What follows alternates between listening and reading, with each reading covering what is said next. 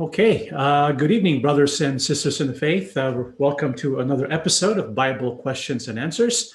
Now, what we're going to be answering uh, for our episode this evening, we will begin with number one, uh, ask, answer the question concerning the administration of the church, church leadership. Ne- next, we're going to look into the allegation that the Bible is a mythical book or a book of fiction because it patterns after many of so-called folklore and other secular books concerning the lifespan of people before the deluge or the universal flood. And then we'll go into the life of Job, several questions about Job and his life. But before we go ahead and answer those questions, we want to ask everyone to please stand for our opening prayer. Everlasting Father, yes. Thank you so much, gracious God, for your blessings. Yes, Father. Jehovah Almighty, you are compassionate, Yes, Father. patient, and long suffering. Yes, Father. Because of you, we are here, Yes. despite our imperfections. Because of your love for each and every one of us, Yes, we stand before you now. Amen. Father, accept, please, our praise and our thanks. Yes, Father. And may you help us that we may glorify you tonight. Amen. Please continue to work in our life Yes. by means of the power of your Spirit. Amen. Yahushua, our King, thank you as Yes, well, oh Lord, because we belong to you. We are Yes. your servants. We belong to you as our King and Master. Amen. May you help and guide us in our journey in this life, Yes, oh that we can be instruments of righteousness, Yes, oh Lord. proclaiming your precious name, Yahushua, and the name of our Father, Yahuwah, Yes. that many people can be embraced by salvation. Amen. Father, please guide us with your Spirit today Yes, as we study your holy book. We ask and beg everything, Father, in the name of our Lord and Savior, Yahushua HaMashiach. Amen. Amen. Okay. All right. Praises be to our loving Father that we're gathered once again to study his book. So we have several questions on our agenda for tonight. But before we go to the first one, we just want to make sure that if ever you have any questions of any kind, please let us know what they are. You can send us an email at info at assemblyofyahusha.org so that we can use your questions and to the best of our ability um, give you biblical answers. Of course, we cannot possibly answer all of your questions in one episode, so please be uh, be patient. Bear with us. We will get to your question uh, sure enough. So let's go to the very first question, and it's, it's a pretty long question, and it perfectly captures the sentiment of many people today who belong to religion and they feel trapped in that religion because for such a long, long time they have been taught certain doctrines, certain beliefs, and so they believe that by leaving that group, they're going to go to hell. And so there's a lot of fear involved. And so this person who gave this question, of course, wants to remain anonymous. Uh, we disclose certain things that may probably uh, disclose uh, the, the institution where he or she has come from. But let's go ahead and look at the question that this person is asking. I am, I am living in constant fear, and mostly because of my reverent fear in our Almighty God.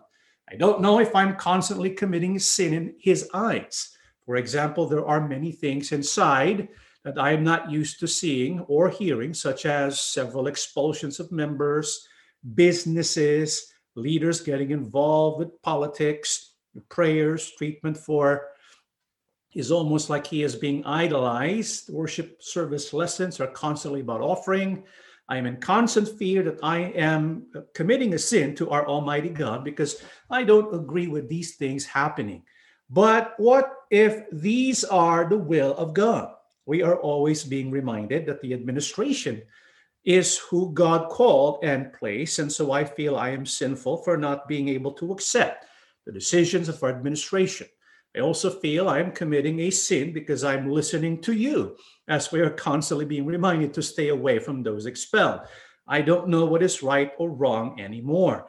I wish I can talk to our ministers about these feelings I have, but I believe there are repercussions of a possibility of expulsion uh, as asking questions or questioning decisions of the administration can be considered rebelling against them. So it has a lot of content in there. And one of the first things I want to highlight is what he or she said I am living in constant fear. That's no way to live our life, to live in fear. And that is not what God intends for our life. We were called by God to be his sons and daughters, not so that uh, fear will reign in our life, but so that we will have peace and joy when it comes to worshiping and serving him. So there is a difference between fear of God and living in fear. It's good that we have fear of God, but it doesn't mean we live in fear. So, what is the fear of God? If we truly have reverence or fear of God, what will that cause us to do? In the book of Proverbs 8:13, all who fear Yahweh, who is our God, will hate evil. Therefore, I hate pride and arrogance, corruption, and perverse speech. And so, if one truly fears Yahweh, our God, he will distance himself from anything that is evil, anything that promotes pride and arrogance, corruption, and perverse speech. And so, if one belongs in the company of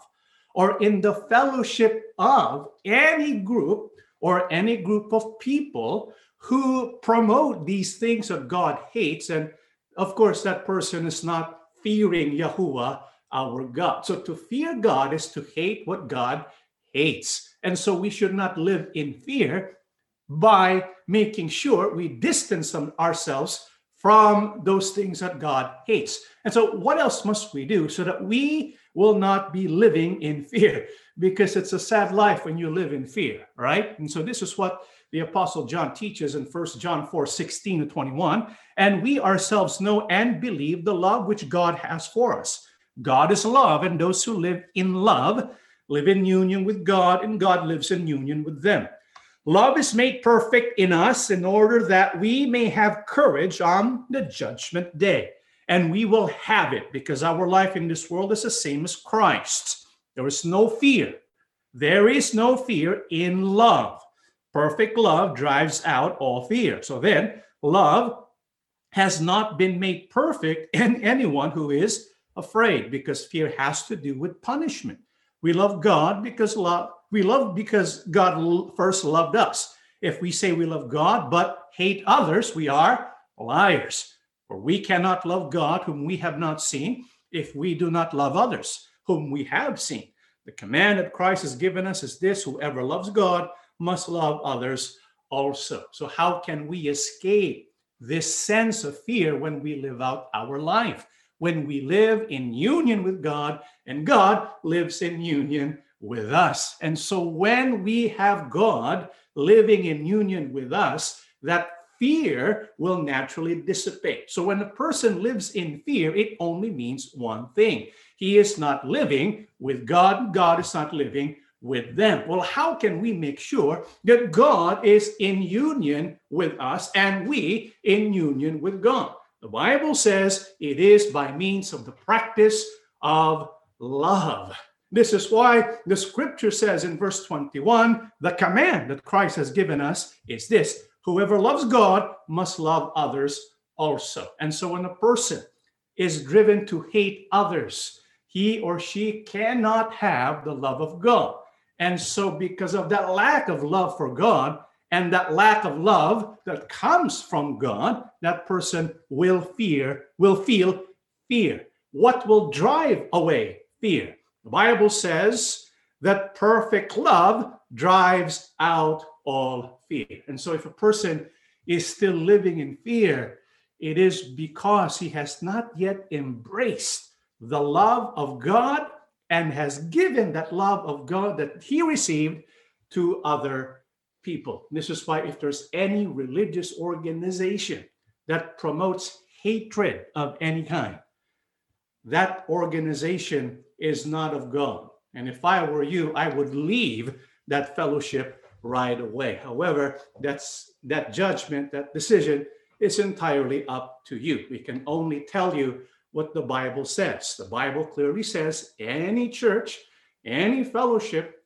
that promotes the things God hates, that fellowship is not of God. So when we look at this person's questions, what are some of the things that he or she sees in his or her church? Well, he mentions businesses, leaders getting involved with politics, uh, people being idolized. They pray for him and worship him, right? Constantly about offering. Well, if that's the case, and we ask ourselves, what are the things that God hates?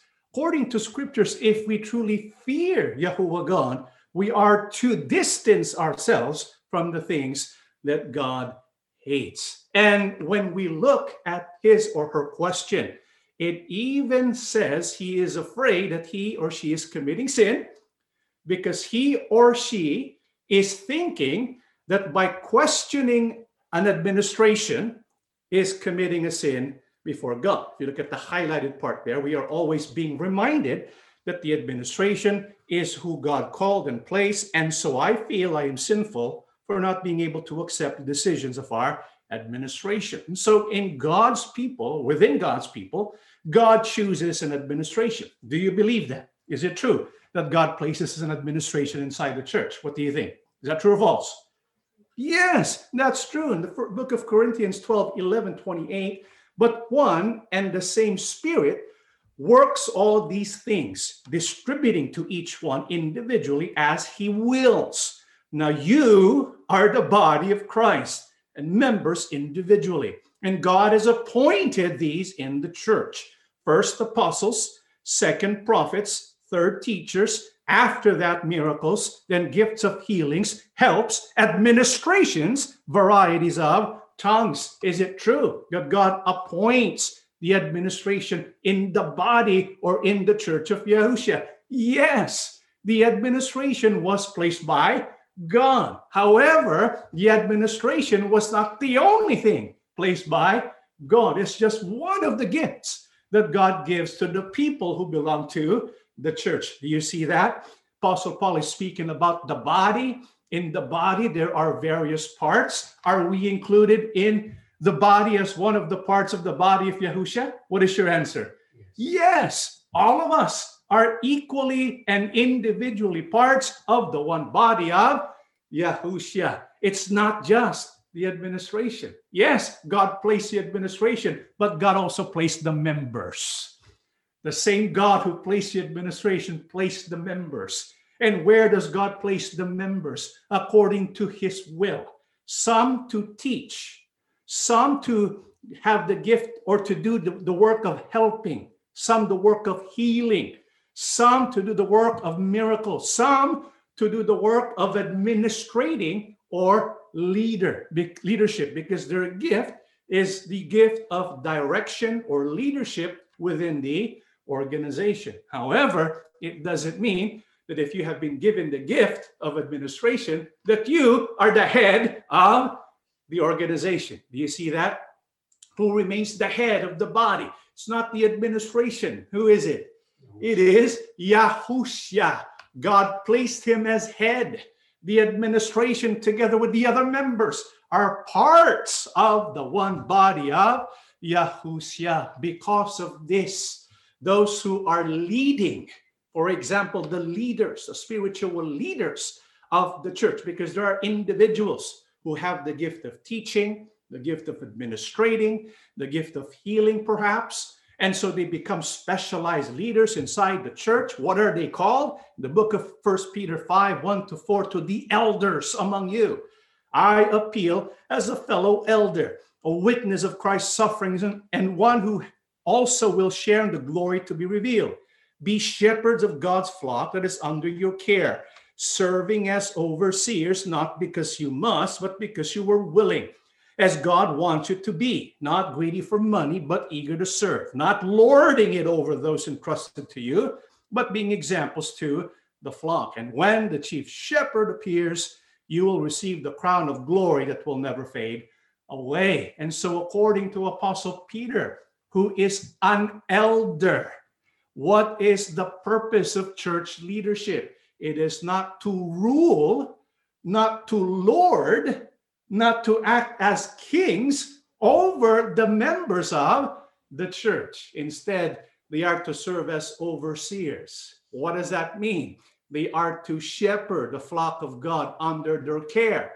How so? Not as lords, but by being good examples to the flock. Why? Because they themselves will answer to the chief shepherd. Who is the chief shepherd? The executive minister? No. The chief shepherd is Yahushua HaMashiach. This is why the administration that was placed by God is also part of the body of Yahushua and not the head of the body. They have no more authority or power over the other members of the church because they themselves are parts of the body of Yahushua. And so, what is our responsibility as people of God who belong to the church or assembly as we are being led by spiritual leaders? Thessalonians 5 12 to 13. Dear brothers and sisters, honor those who are your leaders in the Lord's work. They work hard among you and give you spiritual guidance. Show them great respect and wholehearted love because of their work and live peacefully with each other. But test everything that is said. Hold on to what is good, stay away from every kind of evil. Yes, God has placed an administration. Yes, God has placed elders and spiritual leaders. What is the purpose of God in placing them inside the church? It is to give us spiritual guidance. And how must we treat them? The Bible says with great respect and wholehearted love. Is this what we need to practice at all times? Absolutely. But does it mean that if we give our spiritual leaders wholehearted love and great respect, that we will accept everything that they tell us to do? No, because Apostle Paul says we must test everything that is said. Why? Because even elders commit sin, even elders make mistakes. Who's the only one who cannot make mistakes? Yahusha, our king. So unless Yahusha is directly speaking to you, we must believe that every instrument, every person who leads us, they are human beings, and so they will they could they could commit mistakes. So it is our responsibility to test everything that is said. Well, how do we do that? How do we test everything that is said? Corinthians 14, 29 to 31. Two or three who were given God's message should speak, while the others are to judge what they say. But if someone sitting in the meeting receives a message from God, the one who is speaking should stop. All of you may proclaim God's message one by one so that everyone will learn and be encouraged.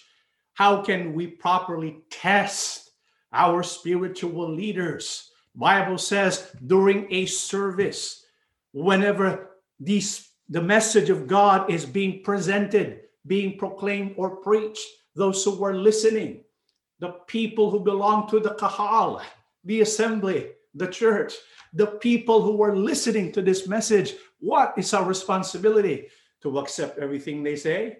No. The Bible says we have to judge what they say. Why are we given the authority to judge what they say? Because all of us are able to receive the message of God. Remember, God uses everyone, not just two or three people, but everyone who is inside the body of Yahushua. So we are to judge what other people say to make sure that we are not being led astray. Well, what's the best way to judge what our spiritual leaders are saying? So, if someone is, for example, proclaiming to us, maybe it's me, I'm teaching you about the Word of God.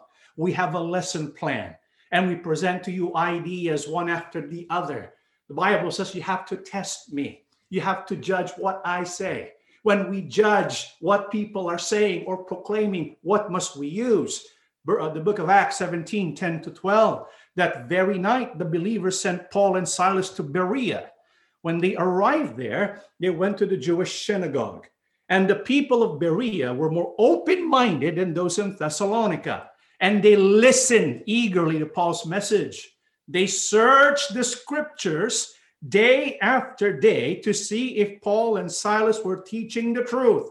As a result, many Jews believed, as did many of the prominent Greek women and men. How can we properly judge those who are speaking from the pulpit, preaching the word of God? Bible says, first of all, we have to be open-minded. Let's listen to what they have to say. Because nowadays there are those who are saying, well, it was not taught by this person, therefore I will not have an audience with this guy. This was never taught by brother this or brother that who, who died long ago.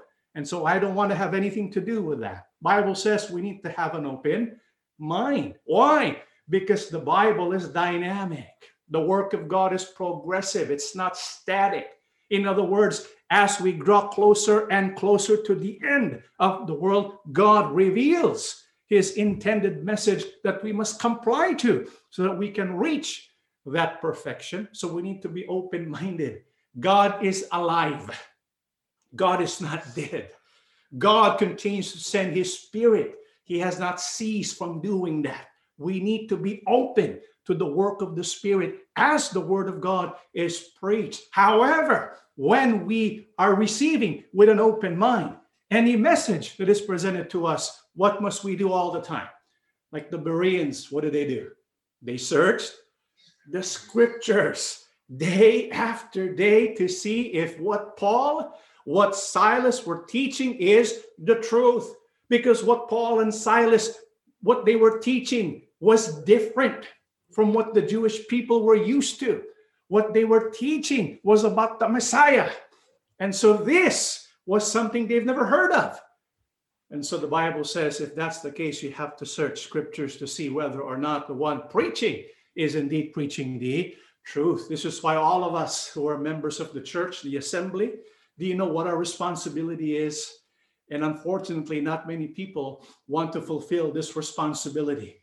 Brethren, we're going to struggle with knowing the difference between right and wrong if we will not do this.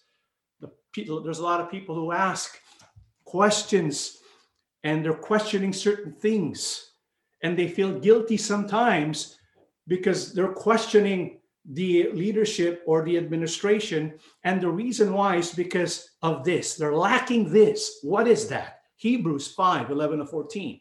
There is much more we would like to say about this, but it is difficult to explain, especially since you are spiritually dull and don't seem to listen. You see, when a person's spiritually dull, it's going to be very difficult for him or for her to be able to know the difference between right and wrong. And people usually what they want, what they prefer is for other people to tell them what to believe, right? It's easier that way, don't you think? Just tell me what I need to believe. Apostle Paul says you're going to be spiritually dull if you're going to be like that. That's not that's not what Apostle Paul wants. That's not what God wants. What does God want? He wants us to be spiritually sharp. How do we do that? Verse 12, you have been believers so long now that you ought to be teaching others. Instead, you need someone to teach you again the basic things about God's word you are like babies who need milk and cannot eat solid food. For someone who lives on milk is still an infant and doesn't know how to do what is right.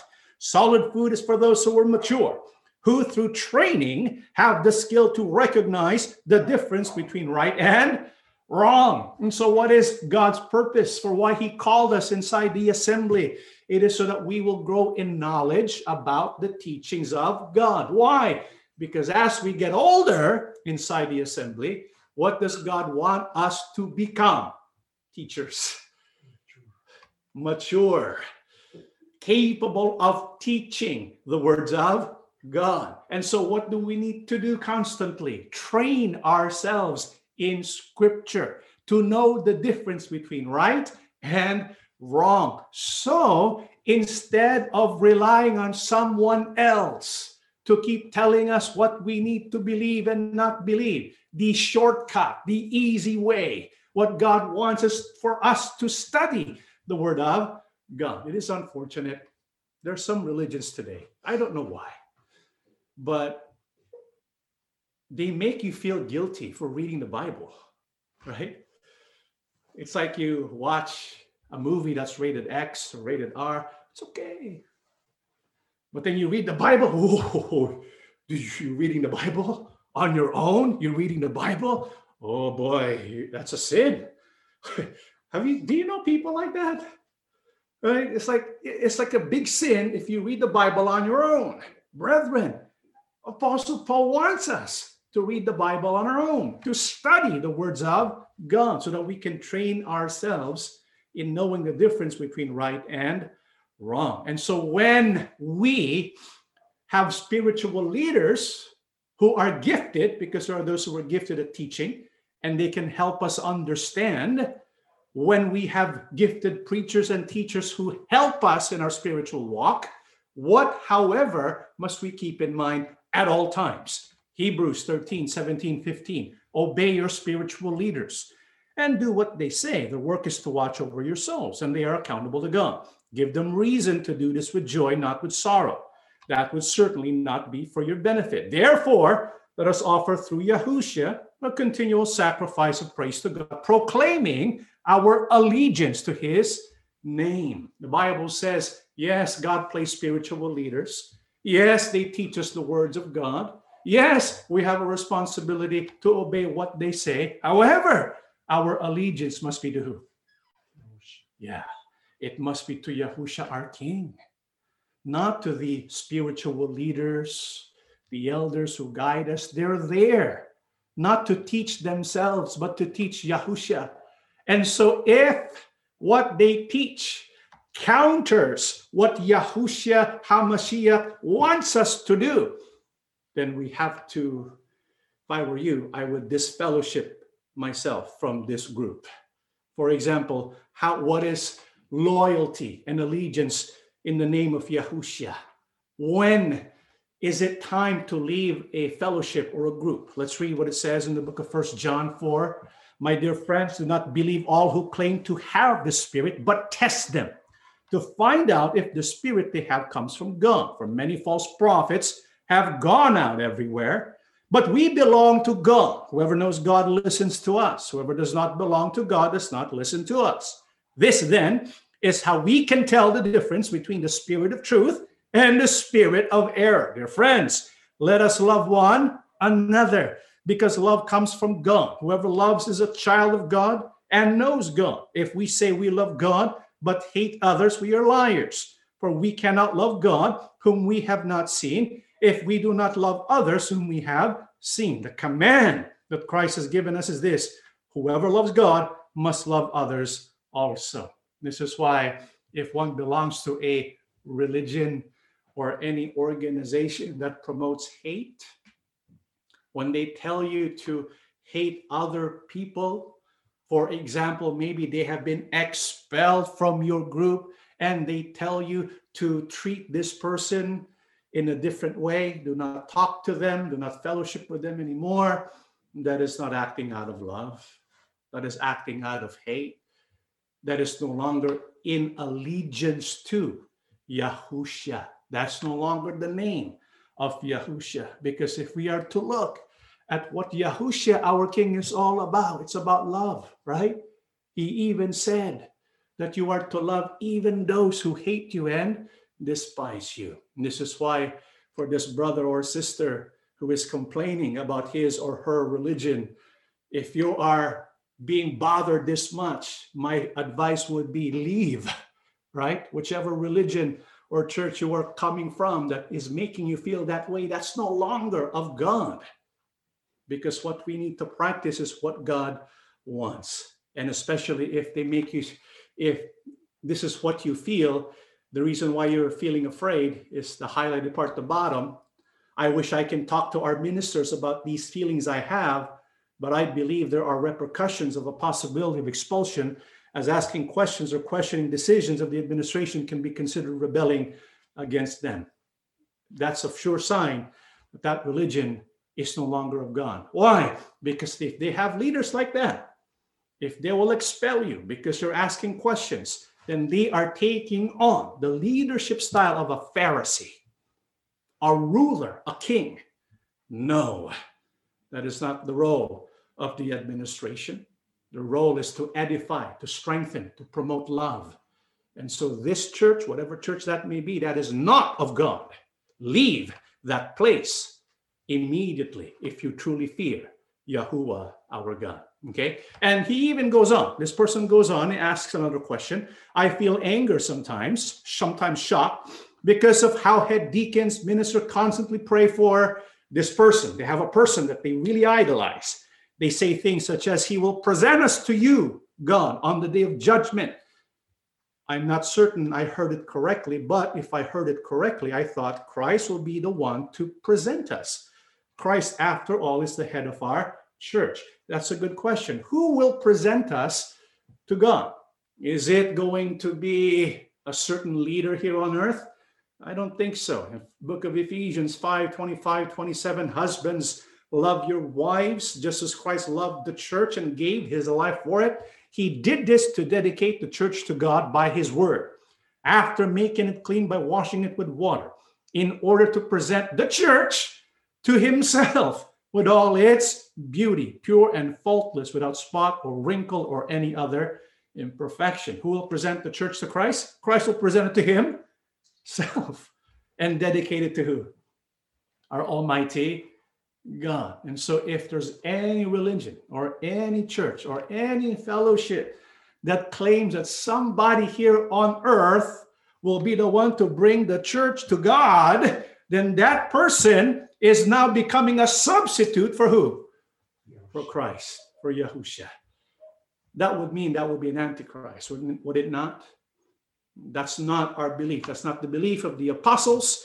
It is Christ who will bring the church to himself and dedicate the church to God. And so, the one thing we want to, for you to understand, brethren, so that we will not be confused, because there are some religious groups today who want to always substitute Christ with someone else. And so, I'm going to show you a passage of scripture, and I'm going to ask you a question afterwards because this is the work of God. John 6 29. Yahusha answered and said to them, This is the work of God, that you believe in him whom he sent.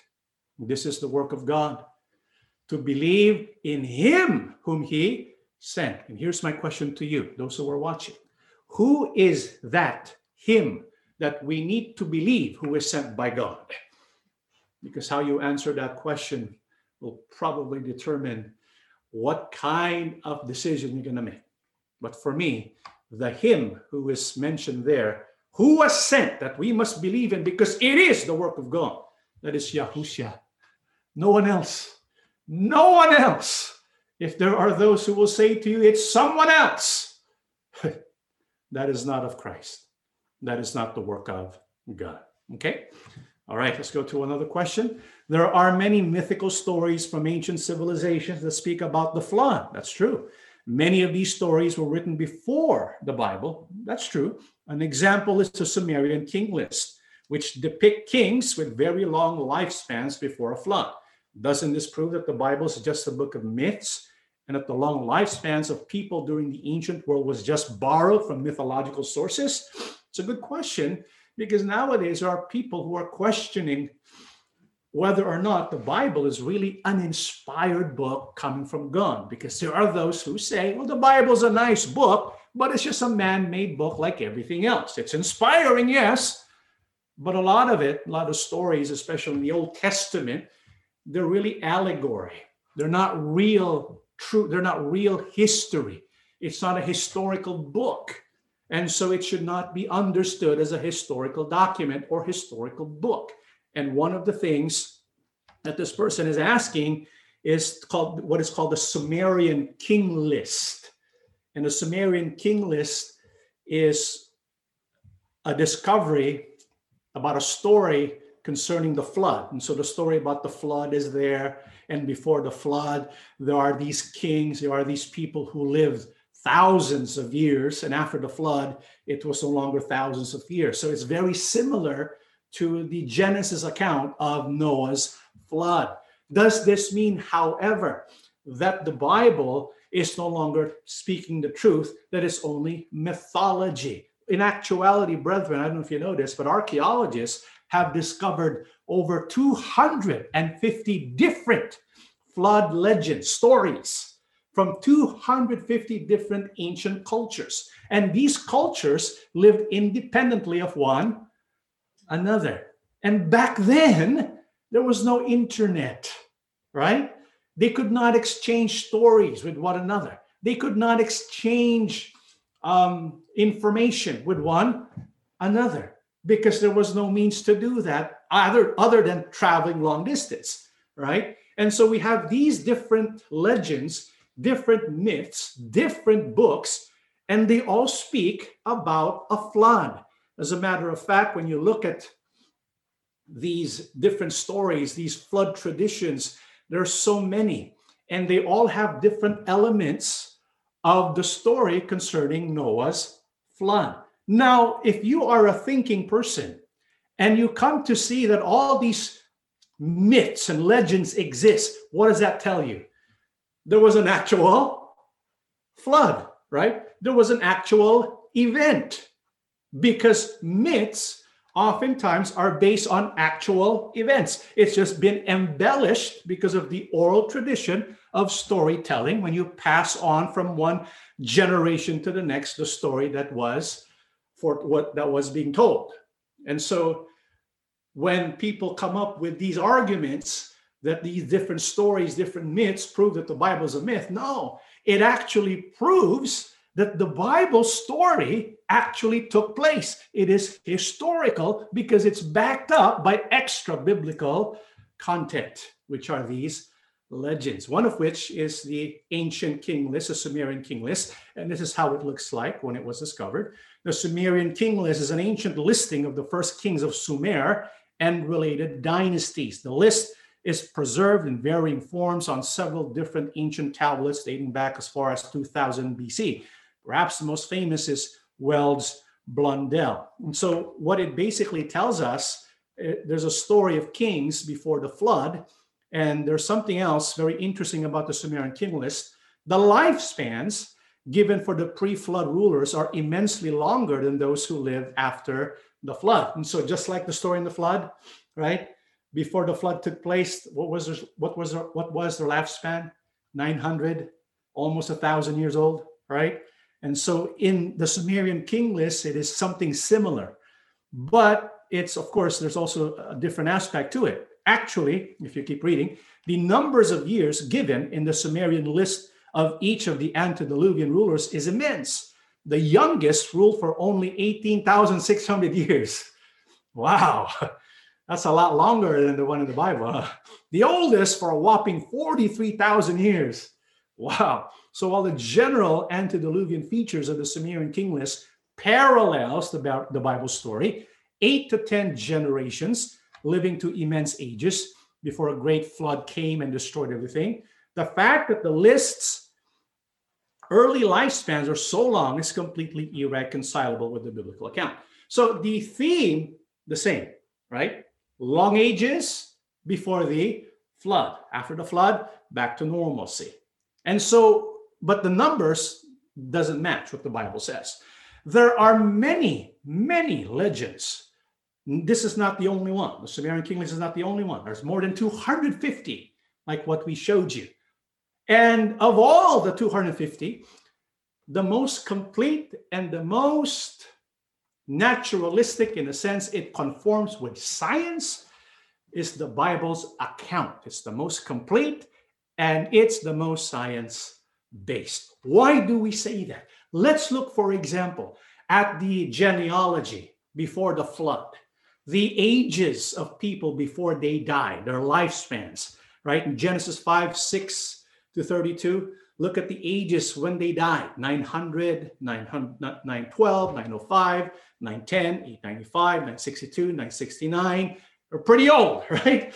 That's remarkable. How many would like to live that long?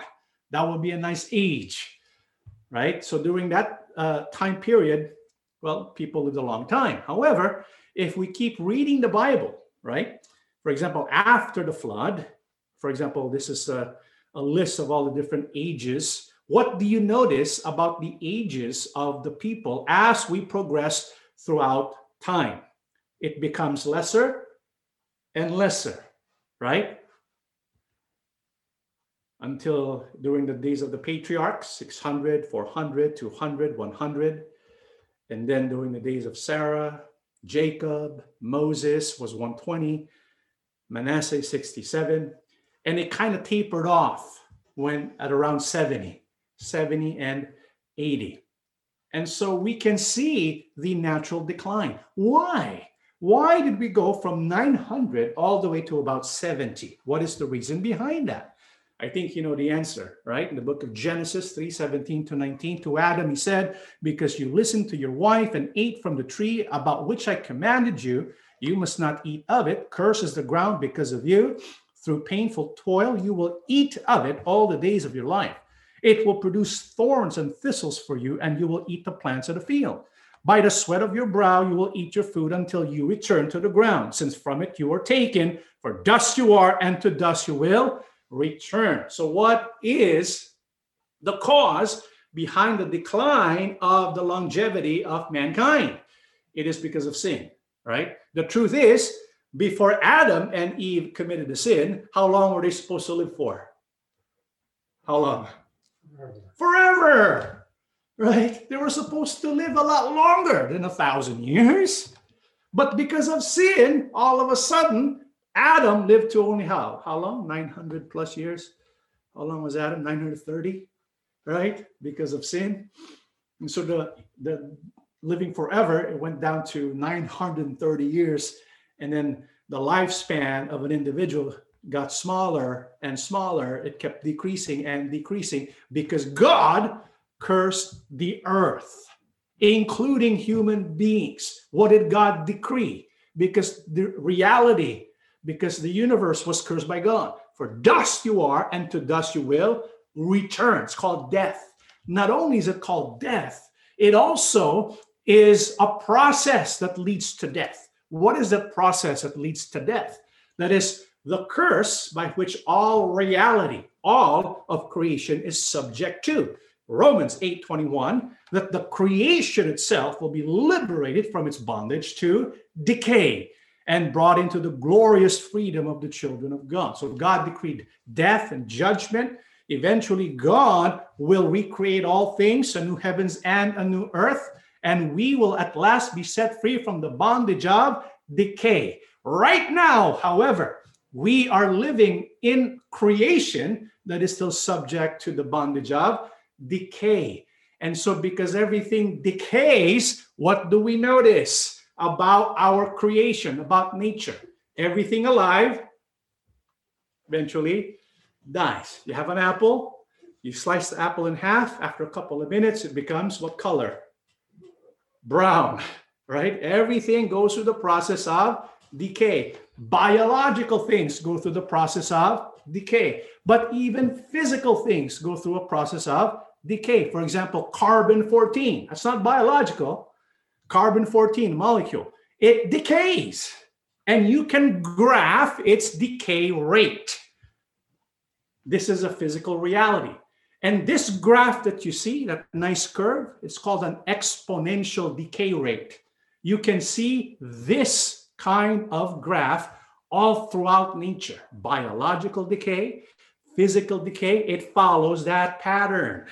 And so someone decided someone very smart decided and to look at how the graph would look if they were to look at the data of the lifespans of human beings from Adam all the way to eh, the time when it began to taper off.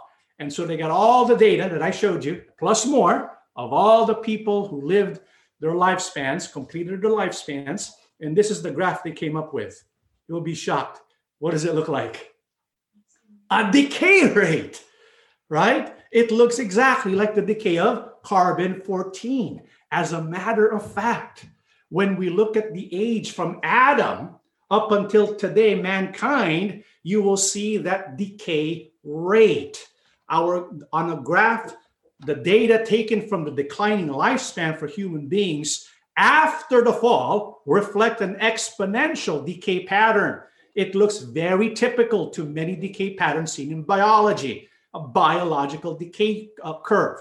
And it also looks similar to uh, a radioactive decay curve. This is to be expected if a recent human history is true, beginning with Adam and Eve, created with perfect genomes, which undergoes a process of decay. And this is why the genealogy, the lifespans of the people of God from Adam all the way through the deluge or the universal flood and the decay of their lifespans, it patterns, it matches the patterns perfectly of a decay curve. What does that show you? It shows you what God decreed.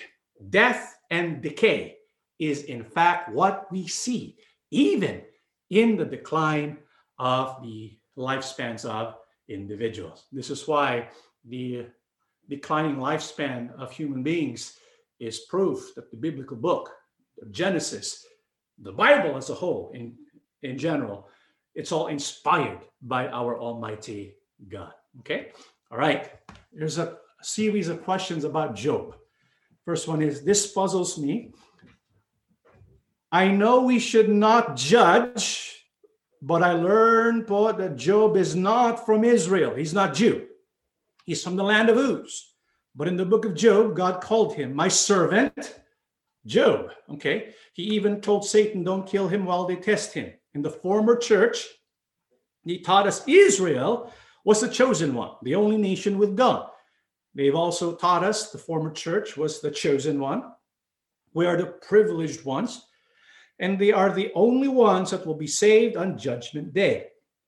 I'm just wondering why God called Job my servant Job if he doesn't belong to his chosen ones. I'm just confused. Okay, I mean, all right. So the question I just want to recap the question, kind of maybe rephrase the question. How can Job be a servant of God if he did not belong to the people of Israel? Right? Because the people of Israel is the chosen nation of God. If you're outside the nation of God, you cannot be servant of God. Is that true? Is that biblical? Yeah. Right? people of God, the nation of Israel, well,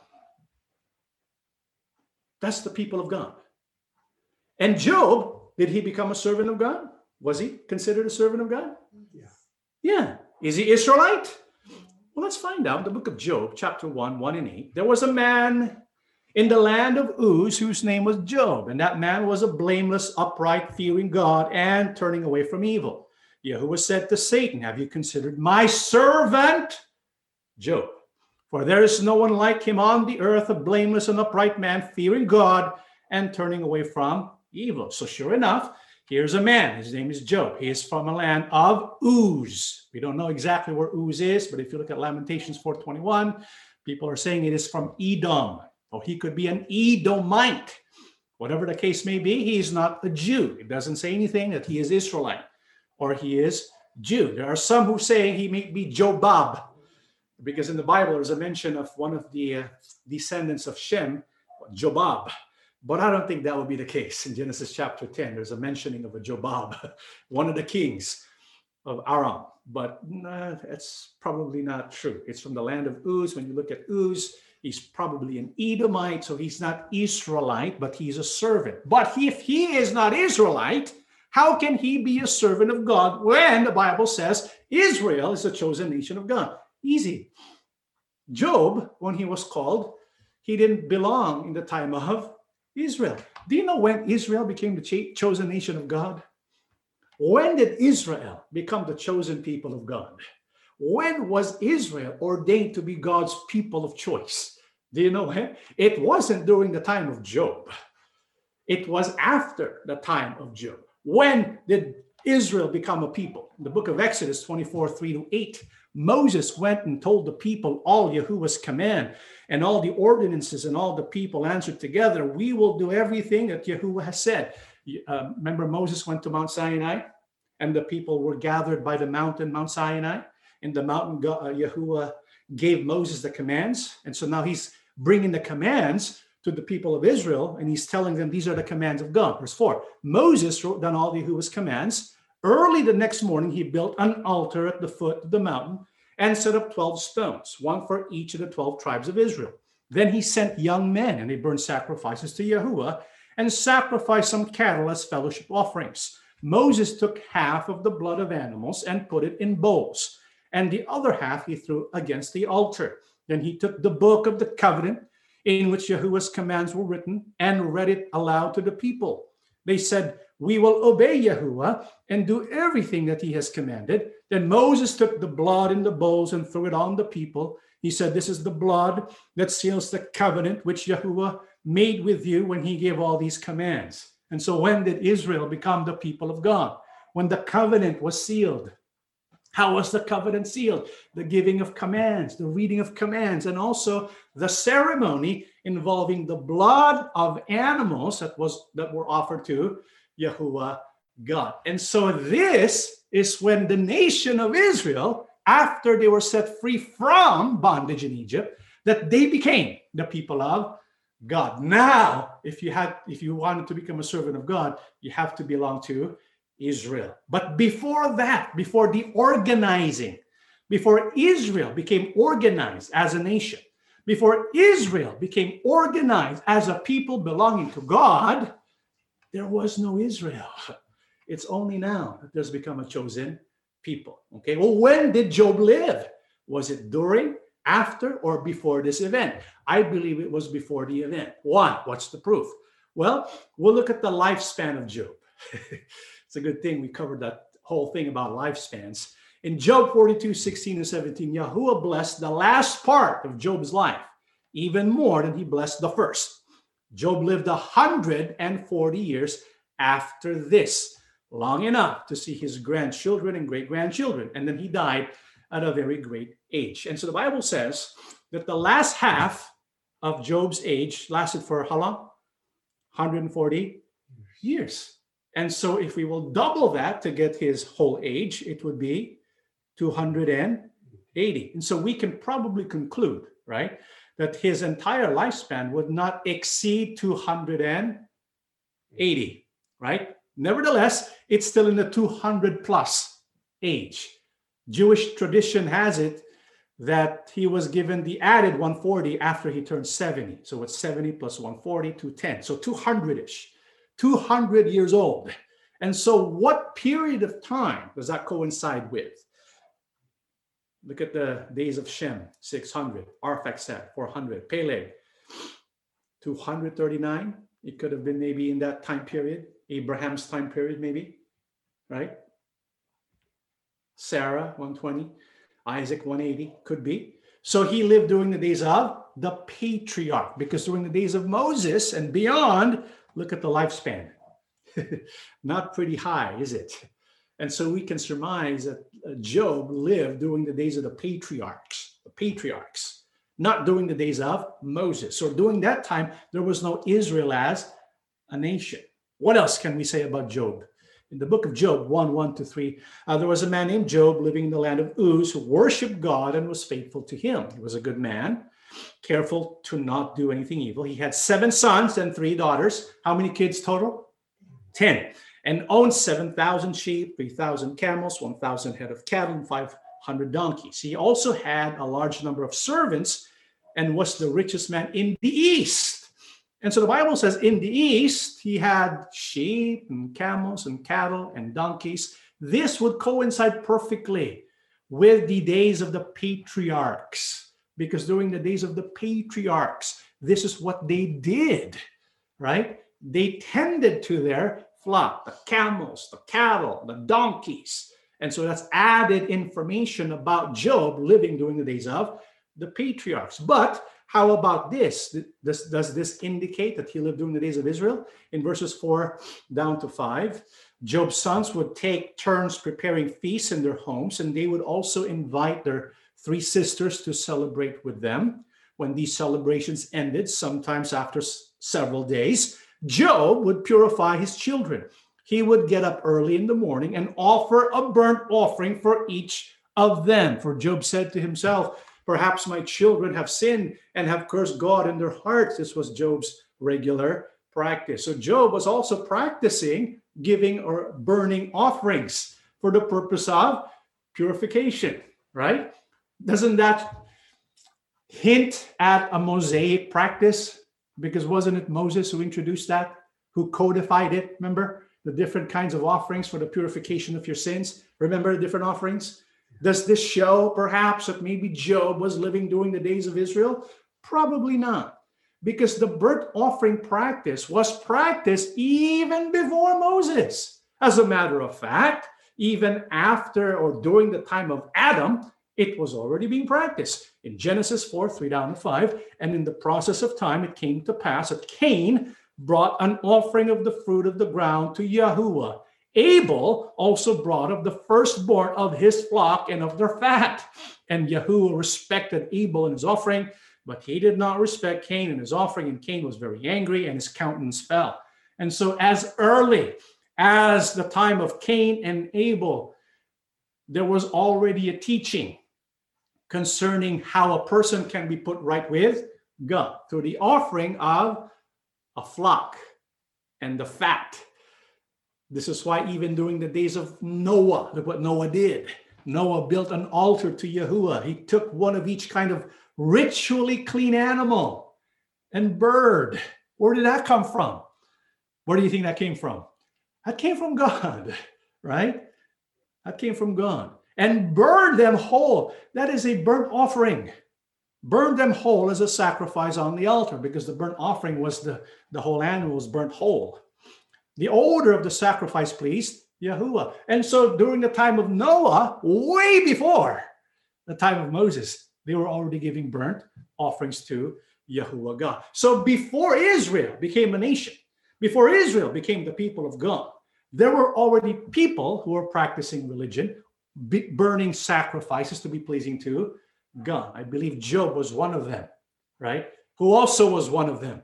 Genesis 14, 17, and 20. When Abram came back from his victory over uh, Chedor Laomer and the other kings, the king of Sodom went out to meet him in Shaveh Valley, also called King's Valley. And, who's this guy? And Melchizedek, who was king of Salem, and also a, high, a priest of the Most High God, brought bread and wine to Abram, blessed him, and said, May the Most High God, who made heaven and earth, bless Abram. May the Most High God, who gave you victory over your enemies, be praised. And Abram gave Melchizedek a tenth of all the loot he had recovered. Here, this is very interesting. During the days of Israel, I mean, during the days of Abraham, long before Israel, we have Abraham, who was the servant of God, right? He was a friend of God, right? And he said to Abraham, I'm going to make you into a nation. And that would not take place until 400 plus years later, right? And so during this time, there was no nation yet, but there was Abraham. And God had fellowship with Abraham. He was telling him about his plan. However, during the time of Abraham, there was also another figure. What's his name? Melchizedek. Was Melchizedek of God? Yes. Yes. He was king of Salem and he was priest of the Most High God. So, what does that mean? There were people that he was leading in Salem I don't think he's leading himself. How can you be king if you're the only one there? He was leading a group of people in Salem, right? He was leading services for them as the priest of the Most High God. And so they were practicing religion. They did not belong to Israel, right? Melchizedek was their king. And later on, the Bible speaks a lot about Melchizedek, how Yahushua is being shown here in advance through Melchizedek's priestly order. He's a king and the high priest at the same time. And so we know Melchizedek is of God. Not much is mentioned about that. So there's a lot of things that the Bible's not, that the Bible's really silent on, right? And so what we can see here is even before Israel became the people of God, there were different groups who were also worshiping God. How did they learn to worship God? From their ancestors that can be traced all the way back to Adam Adam, Noah, they all were given instructions by Yahuwah God. And it was passed on orally. It was codified only during the days of Moses. So there's the practice of oral religion during that time. And so I believe Job was called by God. He was living during a time before Israel became a nation. Okay. But during the days of Israel, you had to be in Israel to be able to serve God. However, and this is a disclaimer, and this is what we need to fully understand, brethren, because sometimes we can be so dogmatic.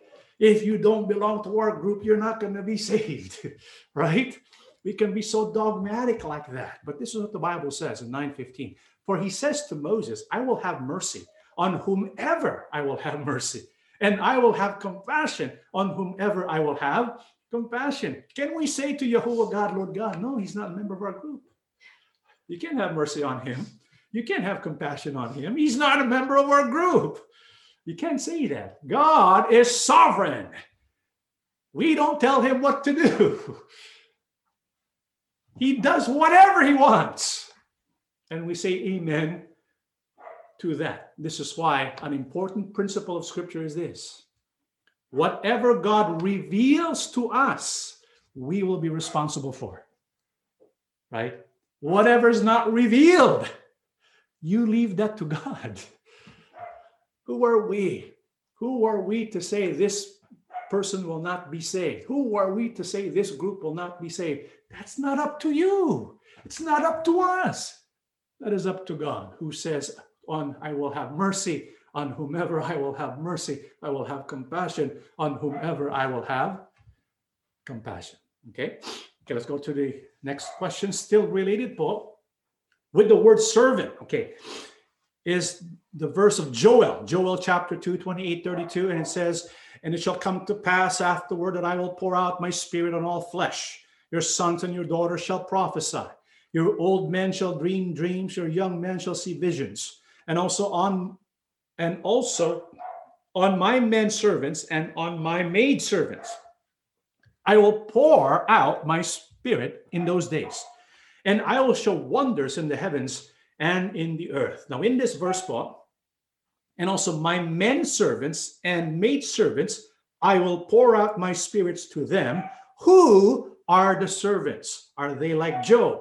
Not a member of the fold, but are righteous that God considers them as his servants. So the question is basically, right, the sons and daughters of God, are they the same as the men servants and the maid servants? Because apparently the, the one asking the question is making a distinction between a, a child of God, a son and daughter of God, and also a servant of God, right?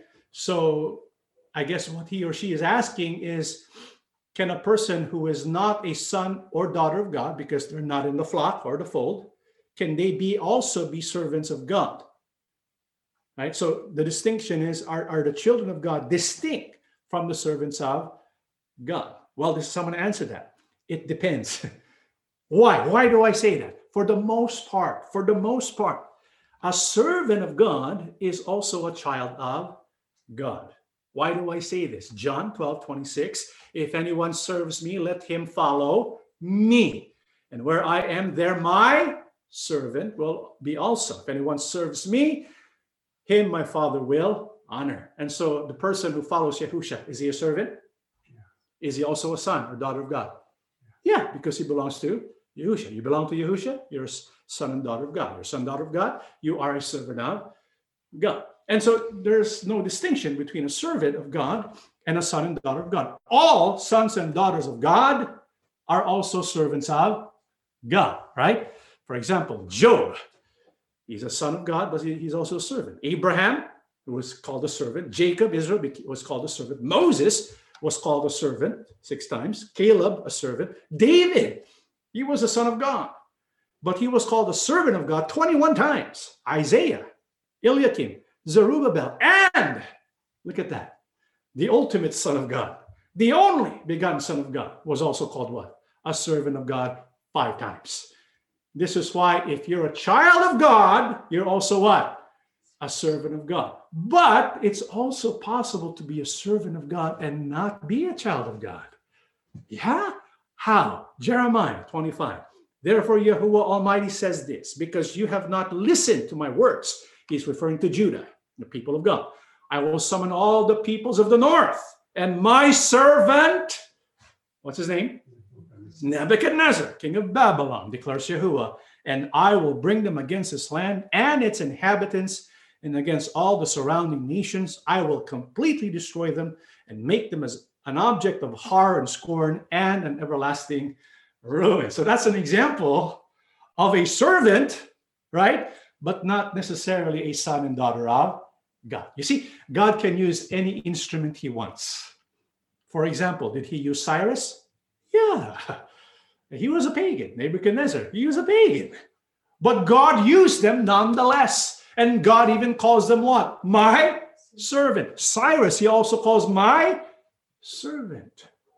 This is why you can be a servant of God in a sense that God uses you as an instrument. So the question now is who are those mentioned in Joel?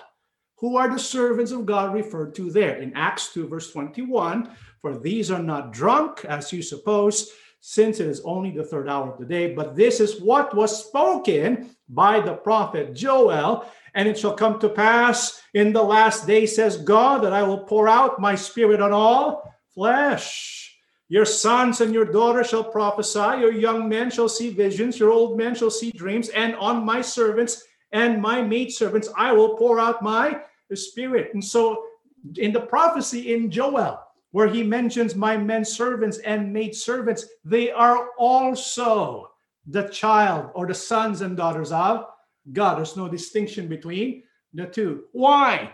Because they both receive the Spirit of God. And what does that mean? Apostle Peter applies it during the day when Pentecost came and the Spirit from heaven came down so that the assembly of Yahushua can finally do its work of witnessing for Yahushua HaMashiach. This is why, if you notice, Apostle Peter says this is what was spoken by the prophet Joel. And so he's explaining what Joel meant. So he's telling Apostle Peter's applying that when it first was manifested in the first century, but it will continue until the end. There is a group of people, there are people who will receive the Spirit. And who are they? In Acts 2 38 39, we read 15 and 21. Let's read 38 39. And Peter said to them, Repent and let every one of you be baptized in the name of Yahushua Christ for the remission of sins, and you shall receive the gift of the Holy Spirit. For the promise is to you and to your children and to all those who are afar off, as many as the Lord our God will And so the people who will receive the Spirit of God so that they can prophesy and speak the, the message of God, they are people who are baptized into Yahushua Christ. In other words, they will profess their faith in Yahushua HaMashiach. How else do we recognize them? They were called by God. And you notice in the last part, as many as the Lord God will call. This is why the work of God calling people to have fellowship with Yahushua is ongoing. He's continuing to do that work. And how can we recognize them? In the book of Acts 2 15 and 21, if you keep reading, the Bible says in verse 20, the sun shall be turned into darkness and the moon into blood before the coming of the great and awesome day of Yahuwah.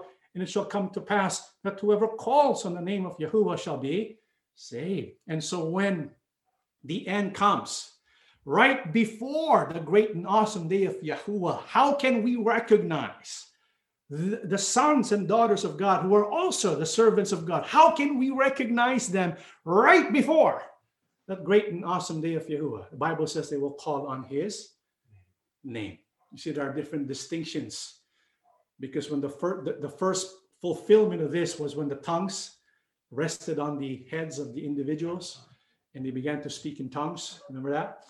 And so you have different manifestations of the work of the Spirit. But in the end, right before the day of Yahuwah, one of the manifestations is this name of Yahuwah that will be restored and will be proclaimed. That's one of the signs of this group who are the servants and also the children of God. Okay.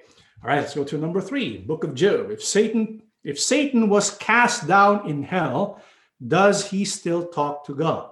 It's the book of Job, a parable or an actual event that happened. Okay, good question. So let's go to the first one. If Satan was cast down in hell, does he still talk to God?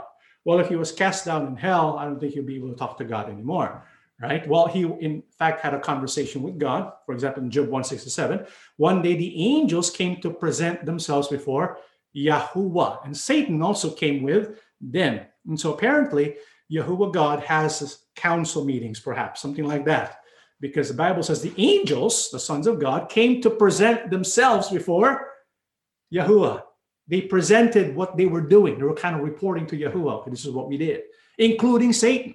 And so if you read Job chapter 1, it mentions Satan going ro- uh, from roaming throughout the earth, going back and forth, right? He's looking for people. That's when Yahuwah says, Have you considered my servant Job? so Yahuwah kind of highlighted Job because he's so pleased with Job because he was a, a man who was who had a, a reverent fear of him. He was an upright man, blameless man. So Yahuwah was proud of Job. And so he told Satan, Have you considered my servant Job? Right? And so we know Satan every so often would have an audience with God. He could communicate with God. He can go to heaven and have a conversation with God, apparently, through a council. There, there was a meeting of angels, and he was there. And what does Satan do when he goes from going go when he goes back and forth, roaming the earth? What does he do? In Revelation 12 10, and I heard a loud voice shouting across the heavens, It has come at last, salvation and power in the kingdom of our God and the authority of his Christ. For the accuser of our brothers and sisters has been thrown down to earth. The one who accuses them before our God day and night. That's what he does. He accuses people. He accuses the people of God. But eventually, the Bible says he is thrown down to earth. You see, God has prepared a place for the devil. What is that place? Matthew 25 41 then the king will turn to those on the left and say, Away with you, you cursed ones, into the eternal fire prepared for the devil and his demons. And so, what is that prepared place for Satan, for the devil, and his demons? It is eternal fire, what we call hell, right? So, Satan is not yet in hell. During the time of Job, he certainly was not yet in hell and he could still have an audience with God in his court. But time will come when he'll be cast from heaven to the earth. He's he's uh, the one who is he's even called by Apostle Paul as the quote unquote God of this age, right? Because he influences the entire world. But time will come when he will be cast into the lake of fire. That time has not yet come. When will that be? Revelation 20, 7 and 10. When a thousand years comes to an end, Satan will be let out of his prison. He will go out to deceive the nations called Gog and Magog in every corner of the earth. He will gather them together for battle, a mighty army as numberless as the sand along the seashore. And I saw them as they went up on the broad plain of the earth and surrounded God's people and the beloved city. But fire from heaven came down on the attacking armies and consumed them. And the devil who had this who had deceived them was thrown into the fiery lake of burning sulfur, joining the beast and the false prophet. There they will be tormented day and night forever and ever. So when will the devil be cast to quote unquote hell or the lake of fire? After he is released from prison, after the thousand year millennium reign of Yahushua our king. So it's only after that. Right now, the devil has not yet been cast into hell. Okay. All right. Next question is the book of Job a parable or an actual event that happened? I believe it's an actual event that happened. Why? James 5 11. We give honor. We give great honor to those who endure under suffering. For instance, you know about Job, a man of great endurance. You can see how the Lord was kind to him at the end, for the Lord is full of tenderness and mercy. Here, James mentions Job. And when he speaks of Job, he speaks of him as a historical, actual man who was a man of great endurance and who was blessed after he endured, right? And so I believe that he was an actual living person. There was a historical Job. It wasn't just allegory, it wasn't metaphorical. There was an actual person named Job and his life story was depicted in the book of Job. And what further proves this? In the book of Ezekiel 14, 12 to 14. Then, then this message came to me from Yahuwah, son of man. Suppose the people of the country were to sin against me, and I lifted my fist to crush them, cutting off their food supply, and sending a famine to destroy both people and animals. Even if Noah, Daniel, and Job were there, the righteousness would save no one but themselves, says sovereign Yahuwah. And so the Bible is speaking about a literal judgment of God, right? God is speaking about his people Israel because of the rebellion God has decreed that they're going to be captives. They will be uh, held, they will be given to captivity, and so God has judged them. And then God says this message from Yahuwah, you know, when I have made my decision to judge them, even if Noah, Daniel, and Job were there, their righteousness should would save no one but themselves, says sovereign Yahuwah. And so he mentions Noah, Daniel, and Job. And so, in the same way, Noah was an actual person, and Daniel was an actual person. Job was also an actual person. So, it was not a parable, it was an allegory, it was historical. There was a historical Job. There was really a man named Job, and his life was depicted in the book of Job. Okay. Number four, they say obey and never complain. But in the book of Job 7:11 says, Therefore I will not keep silent. I will speak out in anguish of my in anguish of my spirit. I will complain in the bitterness of my soul. His servant Job complained, but God still listened patiently and he understood Job, even though Job said some things and questioned God. Okay, let's go ahead and take a look at that quite some detail because there's something we need to understand about this whole thing. In the book of Job 7, let's look at 11 and let's continue all the way to 15. Therefore, I will not keep silent. I will speak out in the anguish of my spirit. I will complain in the bitterness of my soul. So we know what happened to Job, right? What happened to Job, if you still remember? He lost a lot of things. He lost all 10 of his children. His servants were killed, right? His, his livestock were butchered. He basically had nothing left. And then he had the, the boils. And then even his relatives kind of did not want to spend time with him. He lost all of his relatives, not just uh, not just his wife, but all of his relatives did not want to see him because they were afraid they might get cursed too, right? Because oh, you were cursed, Job, so they didn't want to touch him. They want to be near him. If you will look at the whole life story of Job, oh man, he suffered a lot. He lost everything, his social life, and his wife was bitter against him too, right? So he, he you can feel for him, can't you? The anguish that he's feeling. Now you can understand Job, right? What he's dealing with is something that no one naturally experiences. Nobody goes through suffering like this. This is different, right? And so we can we can kind of sympathize with Job. I will complain in the bitterness of my soul. Am I the sea or the monster of the deep that you put me under guard? When I think my bed will comfort me, my couch will ease my complaint, even then you frighten me with dreams and terrify me with visions so that I prefer strangling and death rather than this body of mine. So he's basically complaining to Yahuwah, even when I go to sleep, I'm being tormented because of my nightmares, right? So he can't find peace at all. He's alive. He's when he's awake, there's no peace. When he's about to sleep, there's no peace. When he's sleeping, he's having nightmares. So you can kind of feel bad for him, right? And so what does he say? it gets worse 10, 3 to 9. Does it please you to oppress me? So now he's blaming God and he's oppressing him. To spurn the work of your hands while you smile on the schemes of the wicked? Do you have eyes of flesh? Do you see as a mortal sees? Are you day, are your days like those of mortal, or your years like those of a man? That you must search out my faults and probe after my sin, though you know that I am not guilty and that no one can rescue me from your hand. Your hand shaped me and made me. Will you now turn and destroy me? Remember that you mold me like clay. Will you now turn me to dust again? And so this is what he's feeling. He's expressing his emotions, right? He's being authentic with God. And so, in a way, he is blaming God, right? He's kind of complaining against God. And so God listens to his complaint for a while. And eventually God appears to Job. You know what Job, you know what God said to Job? What did Yahuwah say to him? Let's jump all the way to Job 38. Then Yahuwah answered Job out of the storm. He said, Who is this that darkens my counsel with words without knowledge? Brace yourself like a man. I will question you, and you shall answer me. Where were you when I laid the earth's foundation? Tell me if you understand.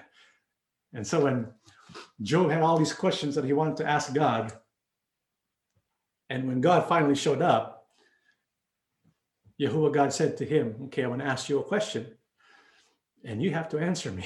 Where were you when you laid the earth's foundation? What was God trying to get him to understand?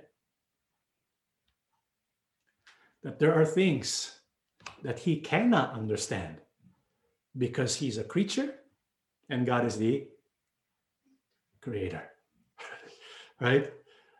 And so he asked him, okay, where were you when they laid when they laid the earth's foundation? What else did God say to him? 40, uh, 42 to 8. Will the one who contends with the Almighty correct him? Let him who accuses God answer him.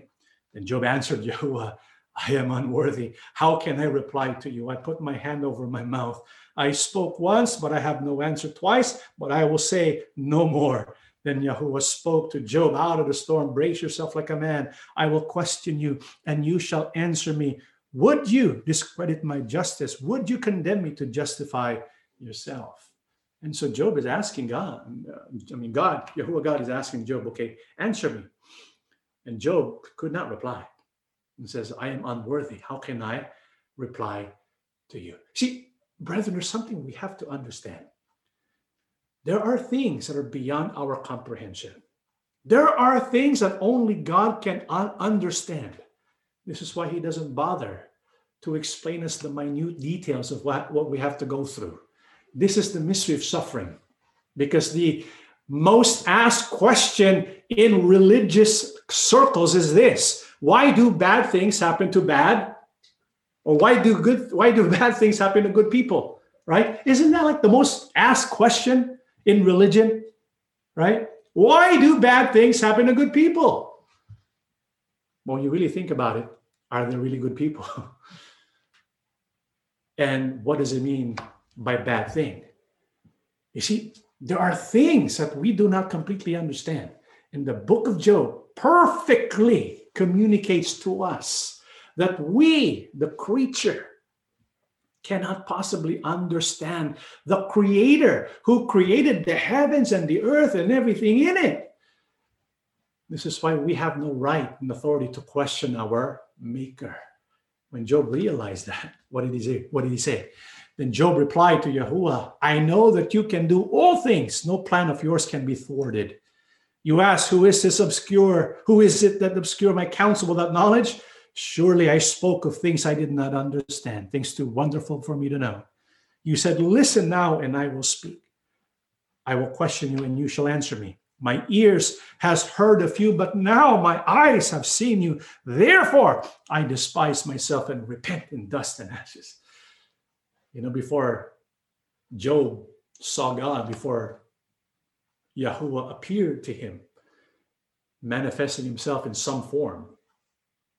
Because Job seen him, right? Some, some kind of form, a manifestation of his glory of some kind. Before that, he had all these questions. But when Yahweh appeared, he had nothing to ask. He just remained silent and he felt so bad.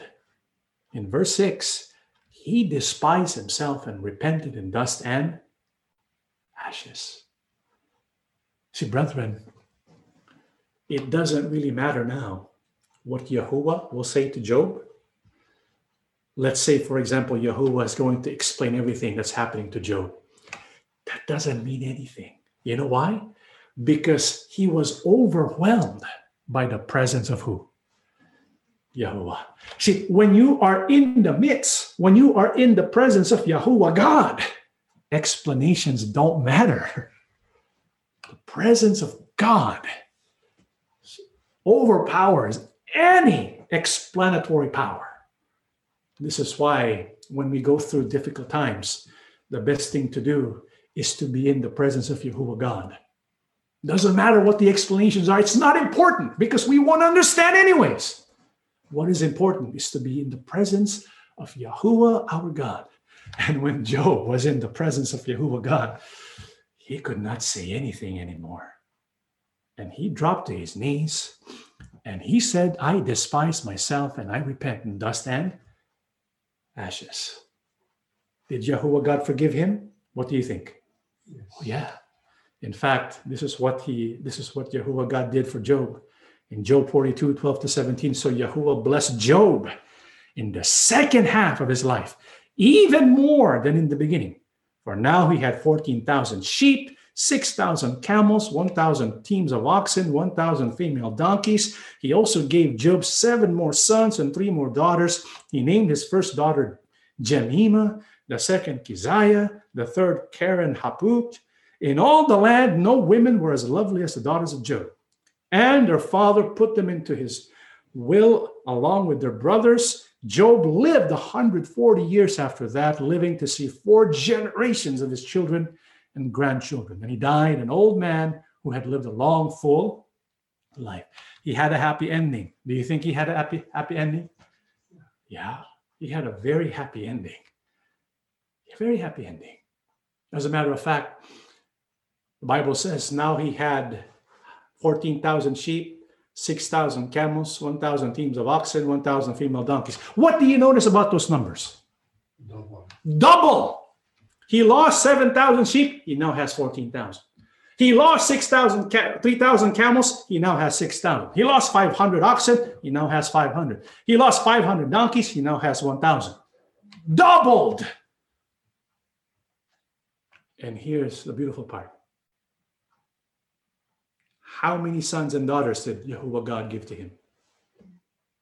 10. How many did he lose? 10. Why was it not doubled?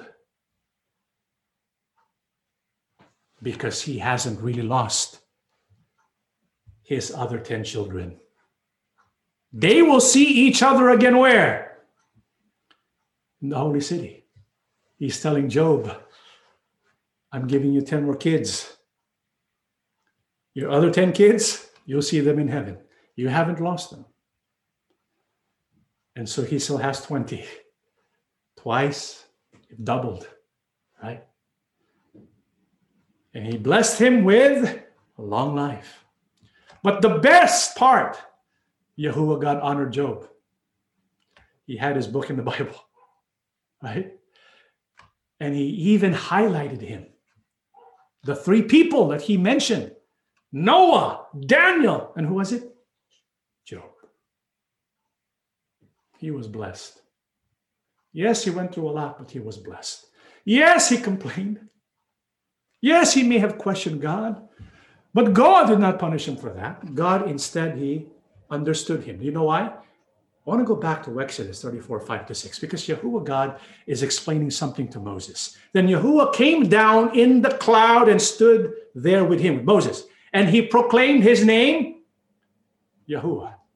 And so he is proclaiming the name Yahuwah to Moses. No, Moses already knows his name Yahuwah, right? In Exodus 3:15. Now he wants Moses to attach this to his name. That's why he says, Yahuwah, I proclaim my name Yahuwah, and this is what he wants Moses to attach to his, to his name Yahuwah. What is that? If we keep reading, and he passed in front of Moses proclaiming Yahuwah, Yahuwah, the compassionate, gracious God, slow to anger, abounding in love and faithfulness. This is why Job, despite the fact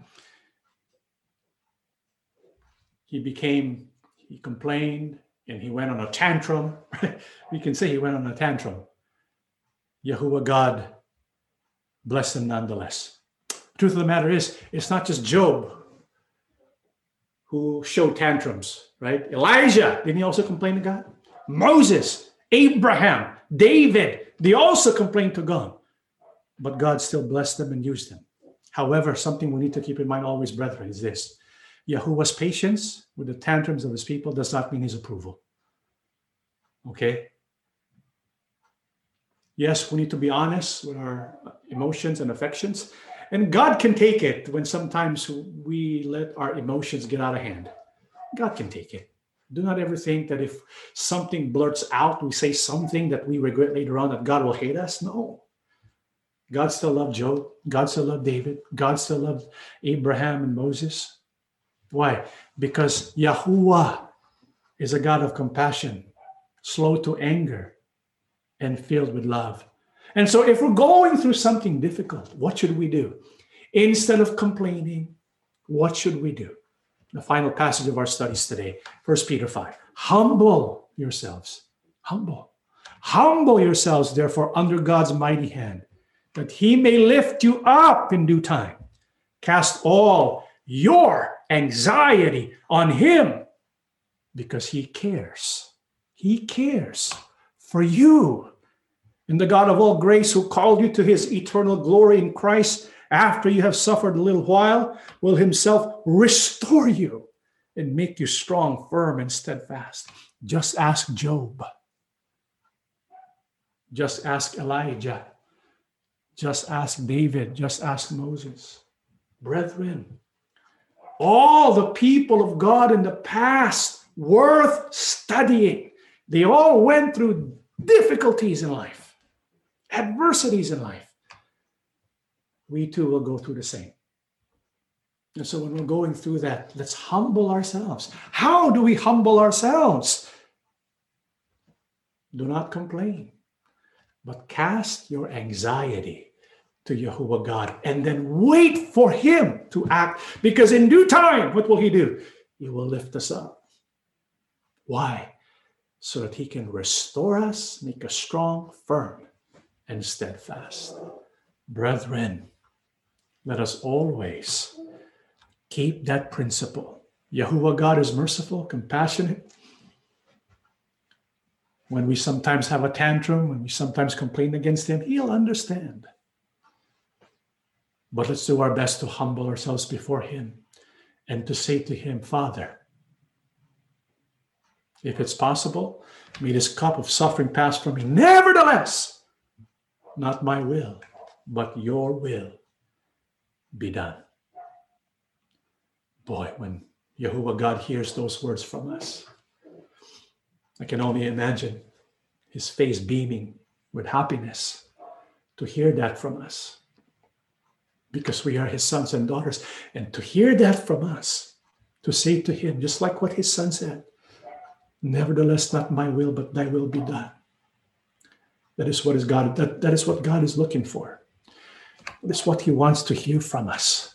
Because when we do that, then Yahuwah God can cause all these things to work together for our good, just like he did with Job.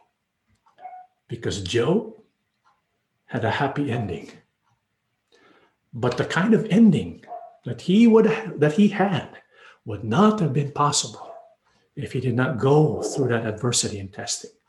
And so, brethren, let us let God cause everything to work together in our life. Let God complete what He has begun in us so that we too can have that ending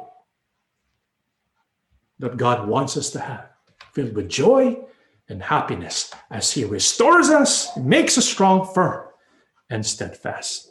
Let us stand, brethren, and we shall pray. Almighty and everlasting Father. Yes, Father. Yahuwah, our God. Amen. Thank you for proclaiming your name. Yes, Father. We know that name. Yes. You want attached to it Yes, Father God. your nature of being compassionate, Yes. Father. merciful, loving, and faithful. Amen. Thank you, Father, for being our God. Yes. Thank you for considering our prayers Amen. when we go through difficult times. Yes, Father. There are times when we complain. Yes, Lord. There are even times, perhaps, when we doubted your goodness. Yes, God. Maybe some of us entertained the thought Yes. that you no longer love your people. Yes, Father. But Father, we know that you are always at work, Yes. and we may not always understand Yes. what you are up to in our life. Amen. Other, what we know is this if we are to trust you and to wait for you, good things will happen. Yes, Father. And so, no matter what, we place our complete hope in your hands. Look upon your people now. Yes. Thank you so much Yes. for your long suffering. Yes. If it were not for your compassion, we would not be here today. Amen. But Father, you have blessed us in so many ways. Yes, And so we are supremely confident. Yes. You will continue to bless us Yes. and strengthen each one of us. Amen. Bless your people throughout the world. Yes, Father. Help us, Father, to see your work. Yes. Invite us to participate in it. Yes. It is indeed great honor on our part Yes. to partake of that work, no matter how small or how great it may be. Amen. If it's from you we want it, Yes. help us to deny ourselves, to be your servants Yes. always, to be your followers, loving Abba. Amen. Yahusha, our King, Yes. we surrender ourselves to you. Yes. May your mind be in our mind. Yes. May we slowly yet surely become more and more like you, our King. Oh Lord. Help us to be pleasing to you. Yes, oh Lord. May you help us that we can be instruments of yours Yes. in declaring your goodness to all. Amen. Father, heal those who are sick among us. Yes. Continue to provide for our needs as well. Yes. Pay attention, please, to our prayers, Yes. oh especially when we need you the most. Yes. Comfort us, O God, Yes, Father. and help us to feel your restoration Yes. at work in our life. Amen. Father, please forgive all our sins. Yes. Be with us always in our walk. Yes. For we ask and beg everything, loving Father, in the name of our Lord and Savior, Yahushua HaMashiach. Amen. Amen. Okay, brothers and sisters, if you have any questions, you can submit your questions to info at assemblyofyahusha.org. And we do have many more questions that we're going to be discussing uh, next week. Uh, that is all, brothers and sisters. May Yahuwah God bless all of us.